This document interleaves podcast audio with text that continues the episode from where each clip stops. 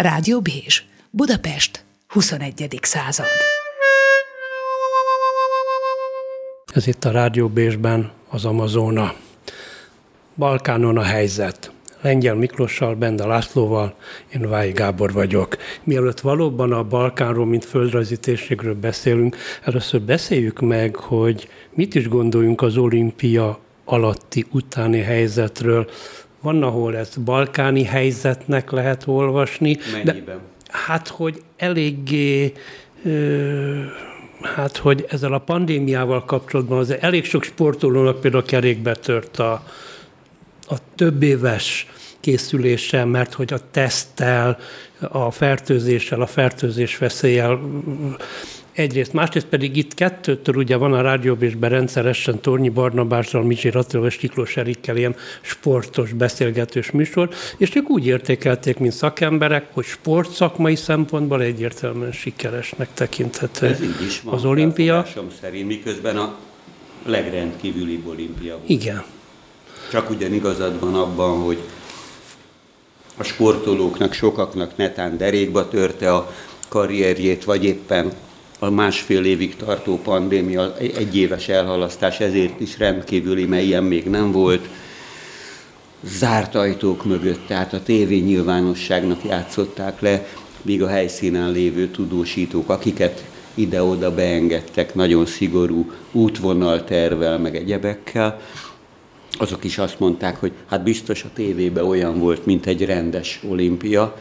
A sportolók jobban megszenvedték, akik egyáltalán eljutottak idáig, és abban is rekord volt mind a sportolóknak, mind Japánnak, vagy Tokió körzetének, hiszen ott volt a legtöbb verseny, hogy erre egy évvel tovább kellett készülniük. Feltételezem, hogy ez a költségeket is emelte, ami amúgy is még hivatalos adatok szerint is legalább kétszer akkorára, hanem háromszor akkorára rúgott, mint az eredetileg tervezett, és a nem hivatalos adatok, vagy az ellenzéki, vagy a kritikus fölvetések szerint még ennél is jóval nagyobb összegbe került. És annyiban extrém volt, a sportteljesítményre talán nehezebben koncentráltak a versenyzők, de nagyon szigorú karanténszabályok voltak érvényesek rájuk. Rendszeresen tesztelték őket, természetesen csak előre jó, ott elfogadott oltásokkal, legalább kétszer beoltott emberek mehettek, az első napokat karanténban kellett tölteniük, de ez még a Nemzetközi Olimpiai Bizottság amúgy általuk, főleg a japán közvéleményben sokat bírált Thomas Bachra is igaz volt, legfőjebb ő a karantén körülményeket egy ötcsillagos tokiói szállodában élte végig, és onnan szervezte az életet, és tartott videokonferenciákat, amivel a szervezés utolsó simításait elvégezte. Rendkívül, rendkívüli volt még meg annyi tekintetben, új, újabb rekordok, világrekordok is születtek, elképesztően fiatal és idős olimpiai bajnokok vagy érmesek is voltak.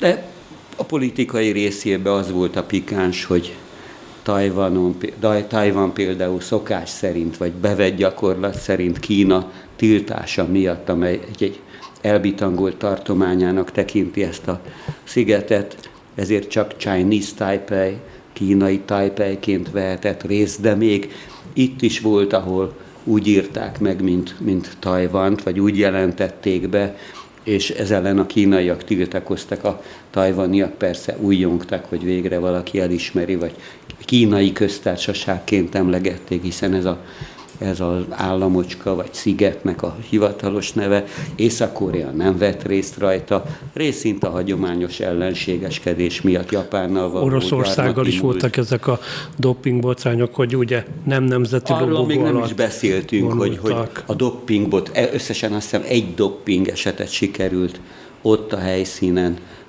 kontrollálni, vagy megcsípni, de feltételezem, hogy ahogy a technika fejlődik, meg a tudomány, későbbiek is jönnek, és jönnek még azok a viták, például transzneműek, egy új-zélandi súlyemelő hölgy, aki nem nőnek született. Úgyhogy attól tartok, hogy ezek a jele... Észak-Korea egyébként a pandémia veszélyre alibizve vagy hivatkozva nem vett részt rajta, miközben Dél-Koreával együtt még a kétezer-harminckettes olimpiára is közösen, azt nem tudom, hogy képzelik, de biztos addigra már nagyon szépen alakulnak majd a dolgok, egyelőre nem úgy fest. Úgyhogy... De hát ugye a harminckettest azt hiszem... Már Brisbane ugye, kapta igen, meg, már, már ausztráliai Brisbane, így, az előtte levő kettő, az igen, már eldőlt igen, jóval korábban, igen. Párizs, illetve Los Angeles. Igen.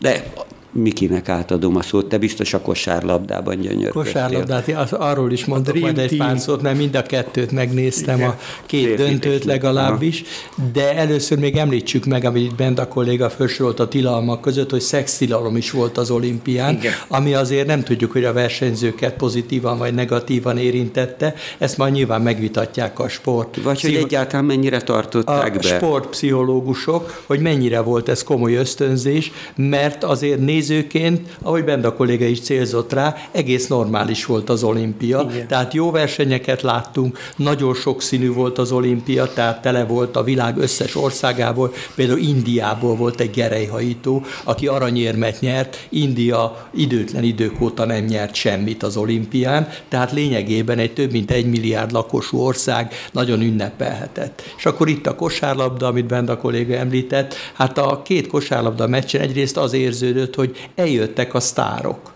Tehát ugye általában az amerikai csapatoknál az szokott a probléma lenni, hogy mindenki őket tartja a legjobbnak a világon, a nőknél különösen, de a férfiaknál is, de nem szoktak eljönni mindig a sztárok, különösen a férfiak jelentős részben hát távol maradnak, részben azért, mert nem fárasztják magukat ingyen, mondjuk csak a nemzeti zászlóért, másrészt pedig most joggal hivatkozhattak arra, hogy napokkal előtte ért véget a playoff, tehát a ö, döntője a en bé á-nek, tehát a kosárlabda bajnokságnak, tehát iszonyú fáradtak lehettek. Ennek ellenére ott volt Kevin Durant például, akinek korábban Achilles-ín sérülése volt, ő volt a vezére az amerikai csapatnak. Achilles-ín sérülés után általában mindenki hát vagy visszavonul, vagy nagyon gyenge játékos lesz, mert nem tudja ugyanazt produkálni, mint korábban. Ő újra a csúcson van vezérként, ö, sikerült a francia csapatot legyőzni a döntőben, holott az előfutamok során kikaptak tőlük, tehát akkor úgy tűnt, hogy az európai kosárlabda legyőzi őket. Ez volt a nagy meglepetés legyőz, a férfi legyőzi őket, de mégse sikerült. A nőknél pedig abszolút várható győzelem született. Hát néztem a mérkőzést, kicsit ilyen hát komikus volt, mert az amerikai csapat egy fejjel magasabb volt, mint az ellene játszó japánok.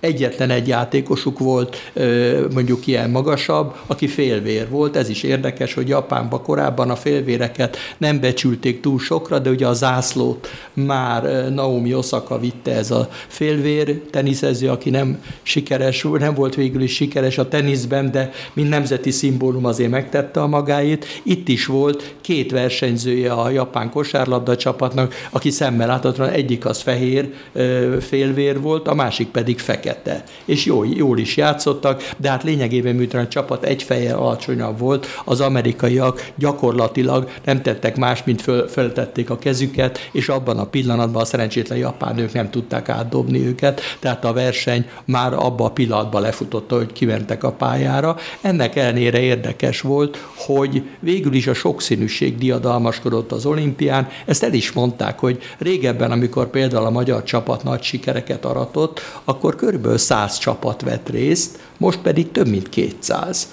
Tehát sokkal nagyobb volt a verseny, ezért a magyar csapat eredményeit szerintem jogosan értékelték pozitívan, hogy ez a hat aranyérem és a többi érem, illetve pont egy sokkal nagyobb versenyben született meg. Még egy megjegyzés talán, ez pedig az az érdekesség, hogy tele voltak az európai csapatok mondjuk így migránsokkal. Hát talán nézték a Bés rádió hallgatói közül is sokan a férfi maratoni verseny befutóját, ahol két színesbőrű sportoló buzdította egymást Hollandia és Belgium, Belgium színeiben, színeiben hogy fussanak be. Aztán kiderült, hogy mind a ketten szomáliaiak, és valószínűleg egy törzsből is valók, és úgy egymást ösztönözték esélyük arra, és meg is szerezték, az egyik a ezüst, a másik a bronzérmet, de hát olyan nem tudjuk, hogy mi közük volt tulajdonképpen Belgiumhoz vagy Hollandiához, és nagyon sok ilyen versenyző volt, például az Arab Emirátusok között is, akiket vagy őket vásárolták meg, vagy már a szüleik is ott éltek, és így, de szemmel láthatóan nem a hazai tradíciókból váltak kiváló futóvá, vagy más versenyzővé, de ez ilyen értelemben azt mutatta, hogy az olimpiát már halálosan komolyan veszik mindenütt. Tehát olimpiai érmet szerezni az iszonyatosan fontos, ugye óriási hőséggel is küzdöttek a ö, japán olimpián, ennek ellenére az emberek kifutották a szívüket, lelküket, még a nagyon kevés helyezésben reménykedő utolsók is úgy futottak, mint akinek ettől függ az élete, tehát szerintem mi nézők jól jártunk, a versenyzők, hát legyünk őszinték, ki vannak szolgáltatva a vírusnak éppen úgy, mint mi is. Ilyen értelemben szerintem siker volt az olimpia, főként ahhoz képest, hogy mit vártunk előtte. Előtte ugye hát nagyon szerények voltak a várakozások, maguk a japánok kifejezetten ellenszemvel kísérték az olimpiát a vírusveszély miatt, ehhez képest nagy siker volt. Jó, egy pár szót hadd tegyek azért hozzá, hiszen a legnagyobb csalódástán azokat érte, akik jegyet váltottak, vagy személyesen szerették volna megnézni, és az utolsó pillanatban, két héttel a játékok előtt, már hónapokkal korábban, márciusban azt mondták, hogy külföldiek nem érkezhetnek, így is még a sportolók közt is mutogattak rájuk, hogy lehet, hogy ők a potenciális vírusterjesztők. Aztán két héttel a játékok megnyitása előtt a japánokkal is közölték, hogy nem vehetnek részt, csak a kiváltságosak, tehát a sportolók, edzők, sportcsapatok, illetve azok a kiváltságos kevesek, akik japán részről még ott lehettek. De ami pedig a távolmaradókat illeti, hiszen Viki említette, hogy még az amerikai profi kosárlabdázók is ott voltak, de azért sok helyütt érez, érezhetőek voltak a foghíjak, és nem feltétlen csak Covid miatt, nem csak a pandémia miatt, hogy nem voltak beoltva, vagy netán tartottak tőle, mert hiszen még a japán zászlóvívő, ez a teniszező hölgy is azt mondta pár hónappal a játékok előtt, mert ő fél japán, félig hajti származású, tehát nem egy hafu, ahogy a japánok mondják, félvér, de ő is azt mondta, hogy, hogy mint sportoló mindenképp szeretne részt venni, hiszen japán állampolgár is. De mint magánember tart tőle, hogy kell-e ilyen körülmények között olimpiát szervezni. És itt lépünk át a pandémia világába, ami az egészet, a halasztást is, meg a zárt kapus megrendezést illeti, hogy elképesztő sok kritika érte a, a japán szervezőket, illetve mindenek előtt a Nemzetközi Olimpiai Bizottságot, mert kiváltképp ők ragaszkodtak hozzá a jogdíjak, a szponzordíjak és egyebek miatt, hogy ezt akkor is mindenáron meg kell tartani, nézők kizárásával és így tovább. De a járvány valóban belobbant Japánban. Hozzáteszem, hogy már a játékok előtt is voltak ennek jelei, de a legfrissebb adatok szerint is tegnapról már a hajszálhiány ötezer új fertőzött volt, ami azt hiszem a második legmagasabb érték, amit Japánban mértek, és nem sokkal az olimpia kezdete előtt, én napról napra követem ezeket a, a dolgokat, akkor volt az, hogy Japán fertőzöttjeinek száma utolérte Magyarországét. És ma több mint kétszázezerrel előttünk járnak, tehát időközben ez alatt a jó hónap alatt, több, valamivel több mint egy hónap alatt annyira megszaporodott a fertőzések száma. És egyébként a sportolók vagy az olimpiai falu lakói között is több mint négyszázan akadtak, akiket karanténba kellett helyezni, vagy azért, mert ők maguk pozitív tesztet produkáltak, vagy azért, mert olyan kontakt személyekkel találkoztak, akik fertőzöttnek. A halottak nyújtak. Száma valószínűleg kisebb, mint Magyarország. A halottak, a halottak száma érdekes lakossága. Módon hajszállal több, mint fele akkora, mint Magyarországon, miközben Japán népessége miközben csökken, sőt, ott csökken, azt hiszem a legerőteljesebben, de százhuszonhat millió, tehát erőteljes túlzás, és legalább tizenháromszor akkora, mint Magyarországé. Tehát valamelyest előttünk járnak az összfertőzöttek számában, de alig több, mint a fele a náluk az elhunytak. Az és ebből az is látszik, hogy a japán egészségügy talán egy picit jobb, mint a miénk, mert, és hát a másik, amit még meg kell említeni, hogy iszonyú rosszak viszont az oltottsági mutatók. Amennyire tudom, igen, az oltási, az oltási szkepszis az nagyon nagy Japánban, tehát azért is féltek a vírustól, mert valahogy elvből, tradicionálisan írtóznak az oltástól. Nem tudnék fejből számokat idézni, de nagyon rosszak voltak a mutatók, tehát a félelemet, félelmet ez is motiválta, hogy ha jön a vírus, akkor védtelenek vele szemben, míg itt Európában, hát különben azért a, megvolt az emberekben az az érzés, hogy hát azért be vagyunk oltva, és akkor talán nem olyan nagy a baj. És még egy dolgot mondanék, ami szerintem a sportolókat is motiválta, hogyha elmarad az olimpia, vagy nem úgy sikerül, ahogy várták, akkor mi lesz a sporttal? Hiszen azért végül is egy olyan esemény, amit az emberek megszoktak. Már itt a francia lapokban láttam, hogy a párizsi olimpia kapcsán ott azon filozofálnak, hogy hát hogyha nagyon-nagyon rosszul sikerül, akkor hogy lesz a következő? Egyrészt szívrohamot kaptak az, attól, hogy négyszer annyiba került a tokiói olimpia, főként a vírus miatt, másrészt pedig, hát akkor hogy lesznek szponzorok a következő olimpián, hogyha ez becsődöl. Tehát lényegében a sportolók kicsit az nem csak a versenyére, hanem az életükért is futottak, hogy hát az olimpia egy hatalmas biznisz, amikor az egész világ figyelme rájuk irányul. Hogyha ez elmarad, akkor hát nem mondom, hogy kampec a sportnak is, mert nyilván nem, de akkor nagyon nagy hát lejtőre kerülhetnek a sportok, hiszen ha nem lehet elmenni, hiszen ha nem lehet úgy olyan körülmények között megrendezni a versenyeket, ahogy korábban, akkor az érdeklődés nyilvánvalóan csökken, holott az elmúlt időkben nagyon nagy növekedés volt a nézettséget tekintve. Jól emlékszem arra, ja, egyébként az oltottságról csak annyit, hogyha nem csal az emlékezetem, az összlakosságnak talán huszonhat százaléka az, aki mind a két oltást megkapta. És hagyományos japánbéli viták, meg korábbi ilyen oltáskampány kisiklása, vagy rossz oltás, vagy egyebek miatt indultak olyan hisztérikus jelenségek Japánba, ami miatt akkora a kétkedés, a szkepszis Japánban a, a beoltások iránt.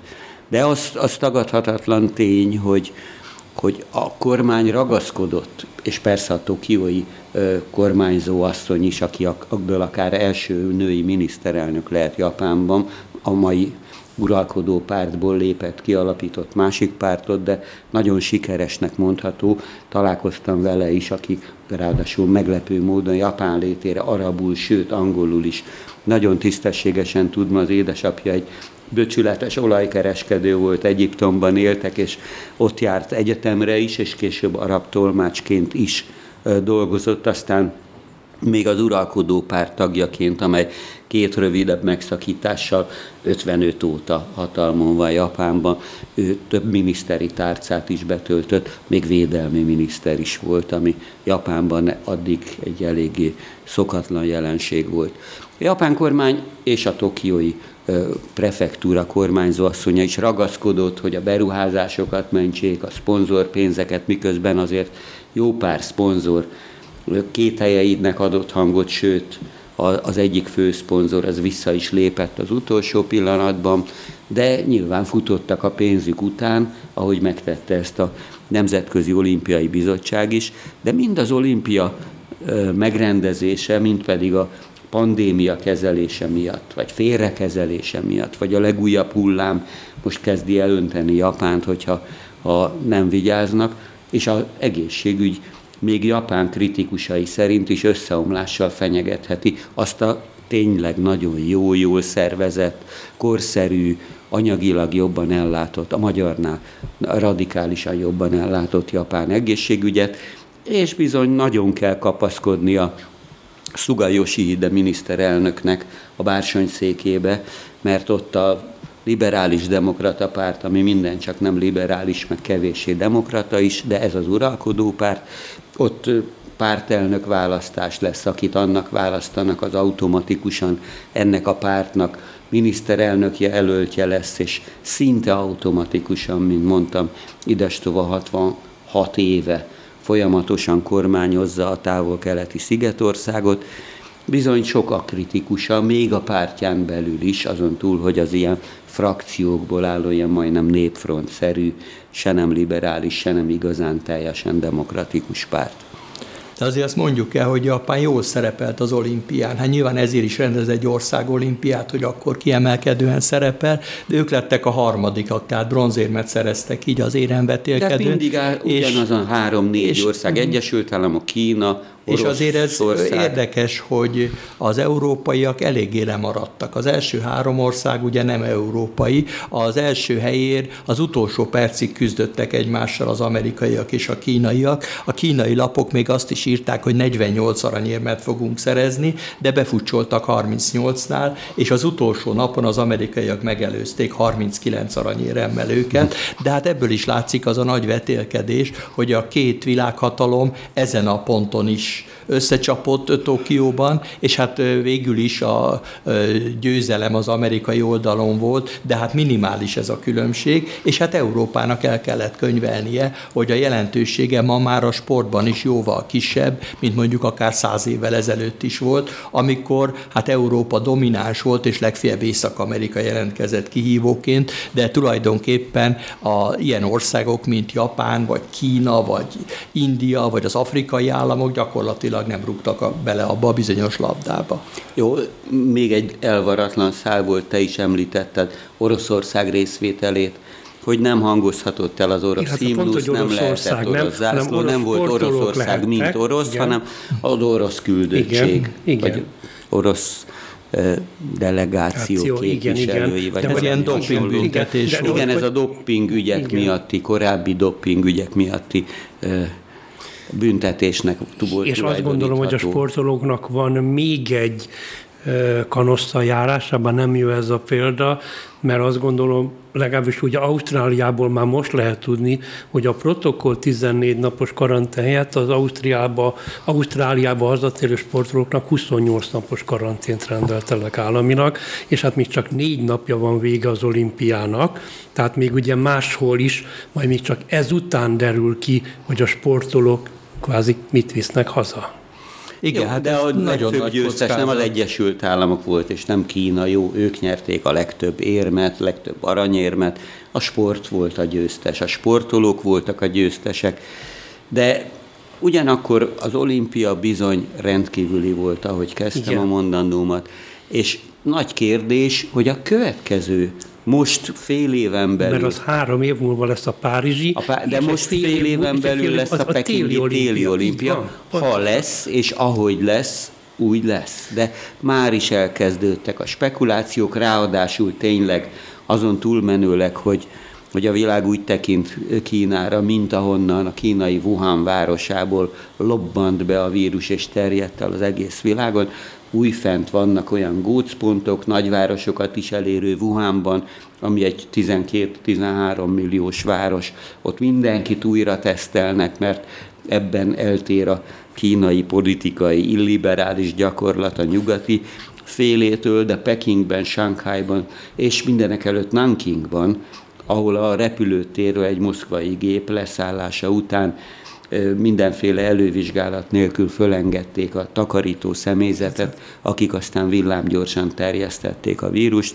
Fejek hullottak Kínában azóta, több nagyvárosban is, mindenek előtt Nankingban, ahol a helyi hatóságok nem kellő elővigyázatossággal kezelték a járványt, és hozzáteszem megint a politikum még egy eleme, hogy bizony a különböző politikai konfliktusok, az Egyesült Államok és Kína nem csak a sportban, hanem mindenek előtt a politikában és a világgazdaságban vívott versenyfutása miatt nagyon kihegyezettek a viszonyok.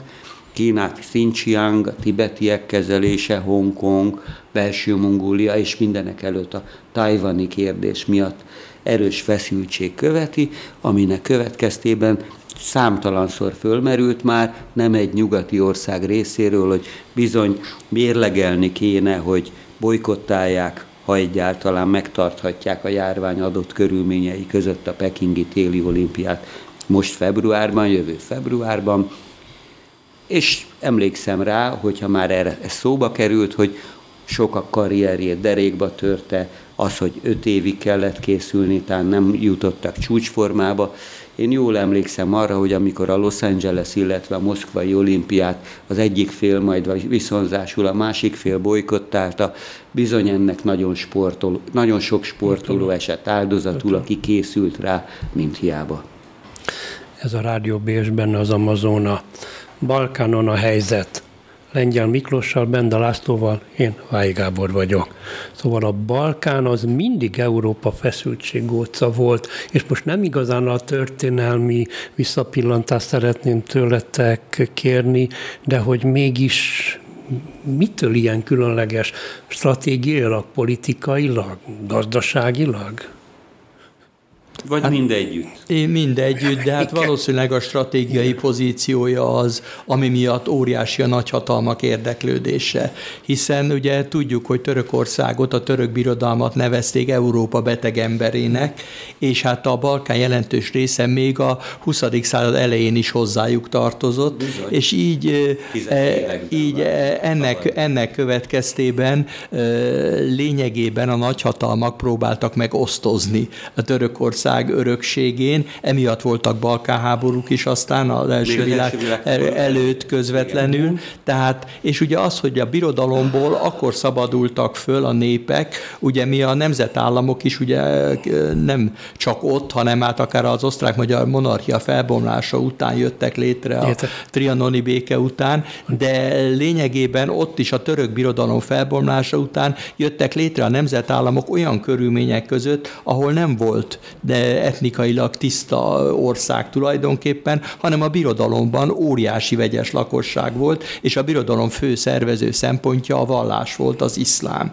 És ehhez képest voltak keresztények, voltak iszlámvallásúak, de később, később aztán meg kellett, megszerveződtek ezek a nemzetállamok, és ezek a nemzetállamok ugye érezhetően kapcsolatokat kerestek a nagyhatalmakhoz, vagy a nagyhatalmak kerestek hozzájuk, és ezért volt az, hogy például, hogy amikor akkor uh, ultimátumot intézett Ferenc József, József császár és király a szerb uralkodóhoz, miután megölték Ferenc Ferdinánd uh, trónörököst Szarajevóban, akkor azt válaszolta a uh, szerb miniszterelnök, hogy ő felsége szerb macskára vadászik, de orosz oroszlánra fog találni.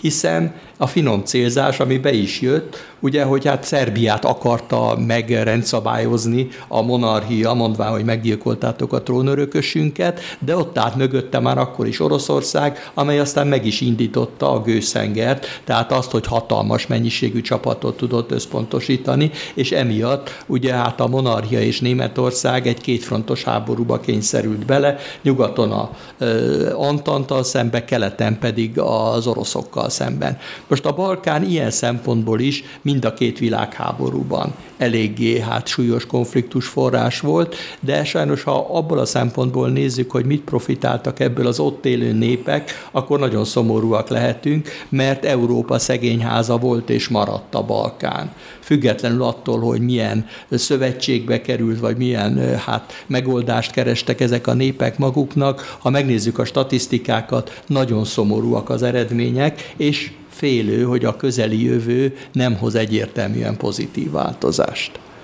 Ez teljesen egyértelmű. Winston Churchill mondta azt, hogy a, a Balkán több történelmet, több konfliktust főzött ki magának, mint amennyit meg tud emészteni. És csak ugyanígy van, tehát ha nem is trianoni, de az első világháborút követő Versailles-washingtoni békerendszert követően jöttek ott létre, illetve korábban Albánia ezerkilencszáztizenkettőben nyerte el például a függetlenségét az Oszmán portától. A vallási kérdés is rendkívül fontos volt, hiszen az iszlám terjedése, és nyilvánvalóan az ötszáz évig tartó, a porta ötszáz évig tartó török uralma alatt ezt elég egyértelműen terjesztették, és ezek mába érő konfliktus források. Tehát részint, amit mondtam, hogy és valóban ott vannak a, a pravoszláv törekvésű ortodoxok, akik Oroszország támogatását élvezik, és ez mindmáig érződik ma a szerb politikában, ha mondhatom így, vagy ott van egy olyan konfliktus forrás, ami az első világháború, majd a Jugoszlávia felbomlását követő bel-jugoszláv háborúban is kulcselem volt, ez Bosznia. Az a mesterséges képződmény, ami az első világháborút követő békeegyezmények tákolmányaként létrehozott szerb, horvát, szlovén királyságnak a részévé vált, de Boszniának három fő népcsoport és három különböző vallás adja a népesség kilencvenkilenc százalékát. Ezek a szerbek, van egy külön szerbiai vagy boszniai szerb köztársaságok, a horvát, a, akik ortodoxok, a horvátok, akik katolikusok, és a muzulmánok, így hívják a bosnyákokat, akik eredendően szerb-horvát nyelven beszéltek, de a török hódoltság idején az iszlám hívőivé váltak. Nem tudnám most megmondani, hogy hány százalékuk valóban az iszlám követője, de muzulmánként vannak reprezentálva a politikában is. És ez maga, ez a kis ország, a Szarajevó a fővárosa, ahol Ferenc Ferdinándot is meggyilkolták, Gavrilo Princip, ezt mindenki hallotta, ezt a nevet, hogy állandó konfliktus forrás, és nem tudnak megegyezni a helyi politikusok, a nemzetiségek egymás közt sem, úgyhogy az államfői posztot is rotálva, körbe, egymást követően töltik be, hogy valami igazságot osszanak, miközben a boszniai szerb köztársaság vezetője, egy Milorad Dodik nevű fickó állandóan azzal fenyegetőzik, hogy hát akkor ők kilépnének ebből a Bosznia-Hercegovina című Daytonban, Amerikában létrehozott nagyon furcsa tákolmányból, aminek mindegyiknek saját kormányzata van, saját adminisztrációval, plusz a, a föderális közös, iszonyú nagy bürokrácia, állami bürokrácia működik, és Dodik éppen ma nyilatkozta azt, hogy például ő hamarabb hajlandó börtönbe ülni, mint hogy elismerné, hogy Szrebrenicában tömegmészárlást hajtottak végre. Igen, de hát nem csak Bosznia-Hercegovina, hanem mondjuk Koszovó is olyan ellentétforrás, ami nem csak a belső problémákkal küszködik, hanem az, hogy szimbólumok ezek. Tehát az, hogy Koszovó is a szerb nép bölcsőjének tartják. Voltam Gracsanyicában, az egy ilyen kolostorváros, ott elmagyarázta, úgy emlékszem, Páv, Páv, Pável pátriárka, hogy hát itt mi voltunk minden, és akkor elmondta, hogy különböző, mutogatta a térképen, hogy hány kolostort építettek, és aztán a törökök, ahogy mondta, betelepítették ide a muzulmánokat, akik ugye hát jelentős részben albánok voltak. És így lett muzulmán többség, ma már azt hiszem, hogy csak tíz százalékot tesznek ki a szerb, szerbek, akik ortodox vallásúak, de ennek ellenére ez egy olyan szimbólum számukra, mint esetleg Erdélyhez lehet hasonlítani magyar vonatkozásban, hogy ott a történelemnek ez egy olyan része, amit a szerb köztudat mindig létfontosságúnak tekint, tehát ha ma egy szerb elnök úgy határozna, hogy lemond Koszovóról, tehát elismeri Koszovónak az állami léthez való jogát, akkor holnap megbukna valószínűleg. Nem tudjuk, hogy így van-e, de a szerb közvélemény ismeretében ez nagyon valószínűnek látszik. És a többi helyen is azt lehet tapasztalni, a Benda kolléga által említett Bosznia-Hercegovinában, hogy a közvélemény a nemzeti kérdésben nem ismer kompromisszumot.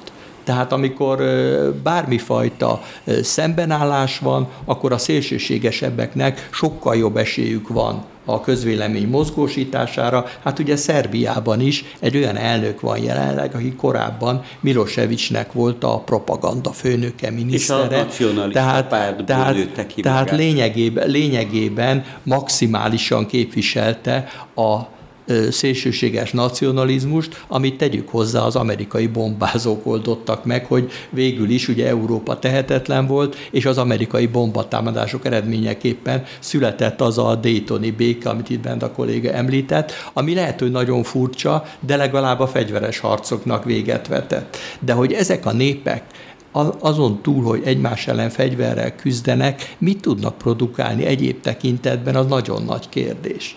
Itt ez a szomorú, hogy a fegyveres harcban jeleskednek, egymás gyűlöletében jeleskednek, de a gazdaságban, kultúrában, tudományban igen-igen szerény. a produkciójuk, és ennek egyáltalán kéne így lennie, ha belegondolunk, ők Bizánc örököseinek tekintik magukat, legalábbis a keresztények, és hát Bizánc az európai kultúra egyik legfontosabb városa volt mondjuk ezer évvel ezelőtt, maximális kulturális fölénnyel a külvilággal szemben, tehát nem kéne ennek automatikusan így lennie, de sajnos az a helyzet, hogy hát például a balkáni országok közül, amelyek bekerültek az Európai Unióba, mint Románia vagy Bulgária, vagy éppen akár még Horvátország is, ha ide vesszük, a legszegényebbek között vannak, és tulajdonképpen hát eléggé jövőtlenül üldögélnek ott a szegényházban, holott mindenki nagyon büszke a dicső múltjára, és erre talán lehet is, de hát a jövő érdekelni az ott élő polgárokat, ennek következtében a Balkánról is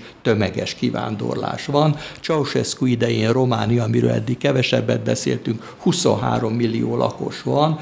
Most voltak itt az erdélyi rokonaink, azt mondták, hogy ha húsz millióan vagyunk, sokat mondunk. Tömeges a kivándorlás, mert... De legalábbis nem, a vendégmunkásként netán ideiglenes. Nem bíznak, nem bíznak abban, hogy akármilyen kormány, akármilyen rendszer igazi életszínvonal emelkedést hoz ebben a térségben, és ugye utalhatunk az erdélyi szászokra is, akik nyolcszáz évig éltek Erdélyben, és amint megnyílt a kapu kifelé, abban a pillanatban ez a nyolcszázezer ember szinte mindenki elmenekült Erdélyből, és csak a legöregebbek maradtak ott, hogy hát a... Na, mert régi... az államfő, aki azt hiszem inkább gombjukba kitűzött szegfő, hiszen hát, Klaus Johannis, az, hát az maga állam, is egy nagyszebeni ott maradt, szá, ott maradt, ember. Ott maradt román feleség.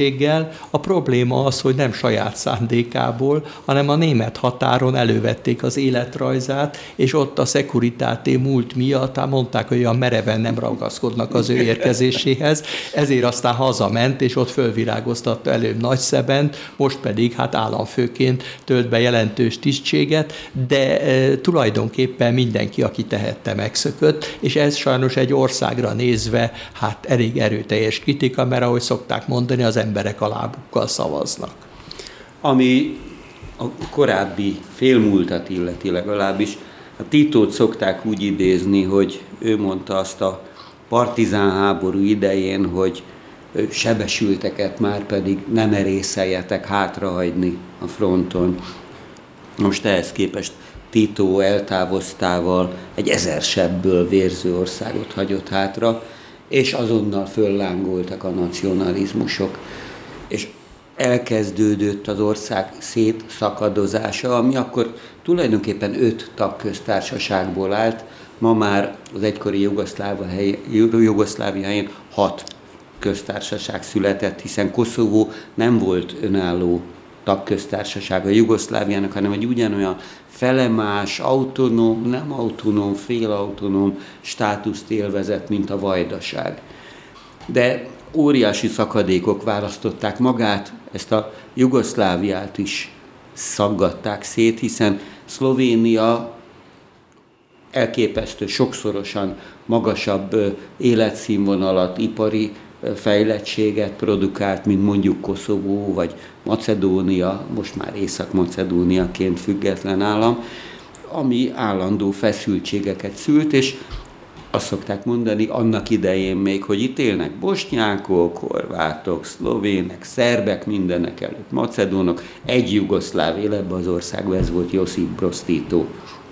És utána csak ugyan föllángoltak a, a harcok, a szlovének, akik a legtávolabb voltak az egésztől, gazdasági és földrajzi értelem, stratégiai értelemben is, szinte teljes békében kiléptek a szövetségből, és megkapták a függetlenséget, a horvátok már egy kicsit véresebb áron, és nem kis nyugati támogatása, most nem katonai értelemben mondom, de például a német kormány, Hans Dietrich Genscher beírta magát a horvát történelembe, mint szuverén állam elismerője, és ahogy lengyel kolléga is említette, a későbbi konfliktusok során is, például azok az amerikai bombázások, amik a Vajdaságot vagy Belgrádot is érintették, ezek elég komoly fordulatot hoztak, de volt okuk.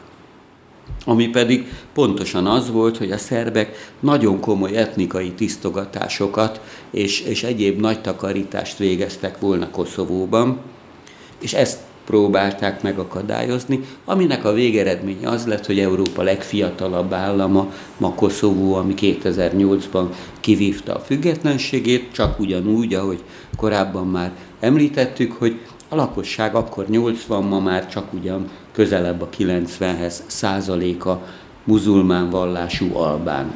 Albániában se csak muzulmánok élnek, azért ezt hozzátenném, de csak ugyan egy független állam, ami a nemzeti létéért harcol, abban a hitben éltek, hogy pillanatokon belül több mint száz ország elismeri majd a világban. Ezt a határt még éppen, hogy át is lépték, de elképesztő nemzetközi tusakodás folyik. Egy csomó komoly ország, vagy nagyhatalom, Kína, Oroszország, vagy azt hiszem, hogy öt Európai Uniós tagállam nem ismeri el Koszovó függetlenségét, mint ami kiszakadt egy országból. Tehát nem ismerik el a spanyolok, nyilván katalán, baszk kérdés miatt, nem ismerik el a görögök, meg ciprusiak, emiatt a görögök, ahol a észak-ciprusi török renegált állam létezik, az görögök ellen hozták létre végtére is. Nem ismerik el természetesen, idézőjelbe természetesen a románok és a szlovákok, akik a magyar irredentizmustól félnek. Szóval itt a nagyhatalmak szerepére már Benda kolléga célzott, de ez még szerintem most is eléggé tisztázatlan, mert ők a háttérben nagyon komoly befolyást élveztek mindig is a Balkánon, és, és ebben a délszláv térségben is, és ma se tudjuk egészen pontosan, hiszen kezdetben a nagyhatalmaknak az volt az álláspontja, hogy meg kell tartani Jugoszláviát. Már jóval Tito Marsa halála után, amikor a rendszerváltás készülődött, ez Fejtő Feri bácsi mesélte el nekem Párizsban, aki a francia elnök tanácsadója volt a balkáni ügyekben, mert neki a nővére Zágrában élt, és Horvátországban is jó kapcsolatai voltak, hogy ez volt a közös álláspont, amelyet a győztes nagyhatalmak, tehát a három nyugati, az Egyesült Államok, Franciaország és Anglia és Oroszország. Ezt ezen a véleményen volt, és itt épp a németek szerepe volt, amire Benda kolléga is célzott, hogy nem csak az elismerésben, hanem Horvátországot ők, a horvát mozgalmakat, a függetlenségi szervezeteket pénzzel, sőt fegyverrel is támogatták. Fejtő Feri bácsi konkrétan azt mondta, hogy ezzel is magyarázható, hogy Kohl kancellárt viszonylag gyorsan megbuktatták Németországban, mert a nagyhatalmak, tehát Amerika elsősorban nem bocsátotta meg ezt a külön akciót, ők egybe akarták tartani, mert tudták, hogyha megbukik a Tito által összehozott rendszer, az borzalmas. Egyrészt népírtásokhoz vezethet, másrészt egy rendezhetetlen, megoldhatatlan probléma tömeget hoz, hiszen annyi fajta náció, annyi fajta vallás és annyi gyűlölet van ott felhalmozva, hogy ezt senki nem tudja kezelni, és tényleg végül amerikai bombázókra volt szükség, hogy hát megnyugodjanak a Milosevic-féle nacionalisták, hogy hát fegyverrel ezt nem lehet megoldani, és nem írthatnak ki mindenkit, aki nem fogadja el a szerb szupremáciát. De ilyen szempontból nézve az is szomorú, amiről szintén Fejtő Feri bácsi számolt be, hogy ő közölte a francia elnökkel, hogy fel fog bomlani Jugoszlávia, akármit akarnak a nagyhatalmak, mire az elnök azt kérte, hogy hát ezt ne közölje ezt a véleményt, hanem tartsuk meg magunk között. Ő mégis megírta egy könyvben, és nem jelent meg a könyv. Franciaország demokrácia, mondja, de a könyvkiadó igazgatója fölhívott, és közölte, te azért várjunk még, dolgozd át egy kicsit ezt a könyvet, és tényleg, amikor Jugoszlávia csak ugyan felbomlott, akkor ki is adták egy év késéssel, de hát akkor már ez a kutyát sem érdekelte, illetve hát nem volt ugyanaz a figyelem, mint lett volna egy évvel korábban. Tehát a nagyhatalmak szerepe most is óriási, és hát ezt például Szerbiában lehet tapasztalni, ahol Putyinra épp úgy néznek, mint a szerb miniszterelnök ezerkilencszáztizennégyben az orosz cárra, mint a nagy keleti barátra, amelyik döntő pillanatban megment bennünket. Tehát, hát, hogy a Koszovóra még egy pillanatig vissza, ne haragudj, hogy szabadba vágtam. Koszovónak az északi, Gracanicán kívül, amit te is említettél, az északi része Koszovó Mitrovica, egy olyan folyó mentén fekszik, ez a Mitrovica nevű városka két részből áll, az északi része az egyértelműen szerb többségű, a déli része a folyó túlsó oldalán az albán többségű. Ezt ENSZ erők ellenőrizték, még a hidat is, ami ezen a hídon átvezet, és átmentél egy másik világba, találtad magad, ahol a szerb dínárt vidáman elfogadták, ahol Vucicról, vagy Milosevicről, vagy Putyinról plakátokat, falfeliratokat, egyebeket láttál, és ez mindmáig tartó konfliktust okoz. Az a, az ország rész, ami Szerbia és az albán többségű Koszovó között fekszik, olyannyira, hogy állandó téma az elmúlt évek során, sőt az elmúlt tíz-tizenhárom év során, amióta Koszovó függetlenné vált, hogy nem kellene nem határkiigazítást, hanem valamiféle csere, terület és lakosság cserét végrehajtani, és ennek értelmében például délszerbiai albán többségű területeket adnának oda Koszovónak, azért cserébe, hogy a szerb többségű észak-koszovói kisebb részt Szerbiához csatolják. Tehát ezek a nacionalizmusok, a nagy szerb nacionalizmus, a nagy albán nacionalizmus, a nagy bulgár, a nagy horvát nacionalizmus, ez mondjuk Bosznia ezért még újabb, meg újabb konfliktusok színterévé válhat bármikor, és egységének nem biztos, hogy örök életű jövőt kell jósolni, de ezek a konfliktusok továbbra is fönnmaradnak. De mi érdekli a nagyhatalmakat? Szóval, bocsánat, igen, a, a nagyhatalmakat, a saját igen. befolyásuk, de elsősorban a hadikikötők. Igen. Albániában voltam a választáson, a rendszerváltás után, és utána egy fogadást rendeztek Durradzóban, Durrës ugye az albán neve, ahol Toldi Miklós hajóra szállt annak idején, és megkérdeztem az amerikai fiatal diplomatát, nem tudom pontosan milyen rangú volt, és ott az amerikai nagykövet hihetetlenül aktív volt a választások során, azt ígérte, hogy mindenki, aki a ö, haladó erőkre, a demokrata pártra szavaz, az számíthat arra, hogy az Amerikai Egyesült Államoktól tíz dollárt kap. Hát ezt az ígéretét valószínűleg nem volt alkalma megtartani, mert leváltották a döntő pillanatban, de és nem is nyerték meg azt a választást még a demokrata párt emberei csak egy évvel később. De ettől függetlenül megkérdeztem ezt a fiatal diplomatát, hogy mit akar az Egyesült Államok, miért fontos számára Albánia, mire mondta, hogy abszolút nem fontos és nem érdekel bennünket, a hadikikötők érdekelnek az egész Balkánon, az a fontos, hogy az ne kerüljön az oroszok kezébe.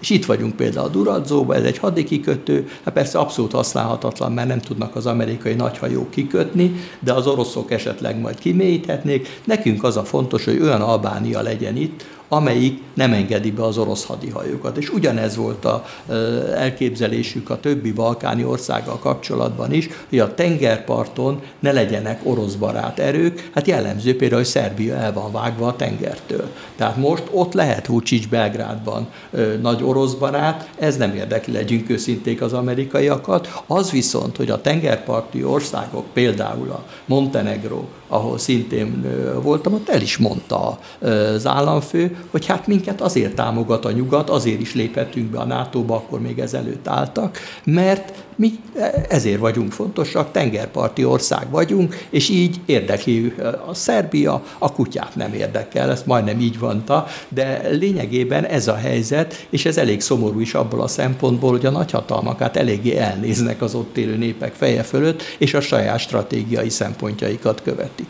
Ez jellemző egyébként a a NATO, illetve az Európai Unió bővítési folyamatára. A NATO kevésbé ínyenckedik, kevésbé foglalkozik a, a jogi kérdésekkel, a, a jogharmónia meg egyebekkel. A nátónak ma már az Európai Uniós tagországon kívül Albánia épp úgy tagja, mint Montenegró.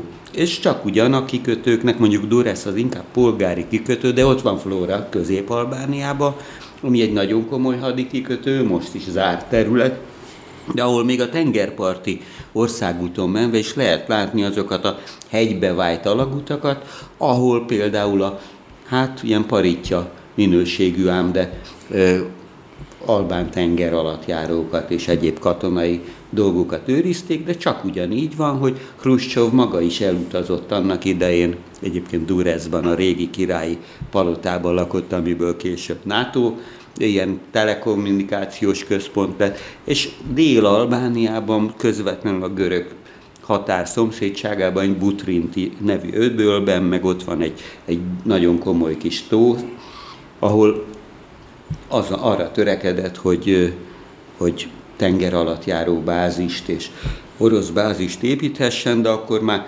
kezdett, meg, kezdtek megromlani a kapcsolatok Enver hodzsa és a, Szovjetunió között, úgyhogy ez meghiúsult.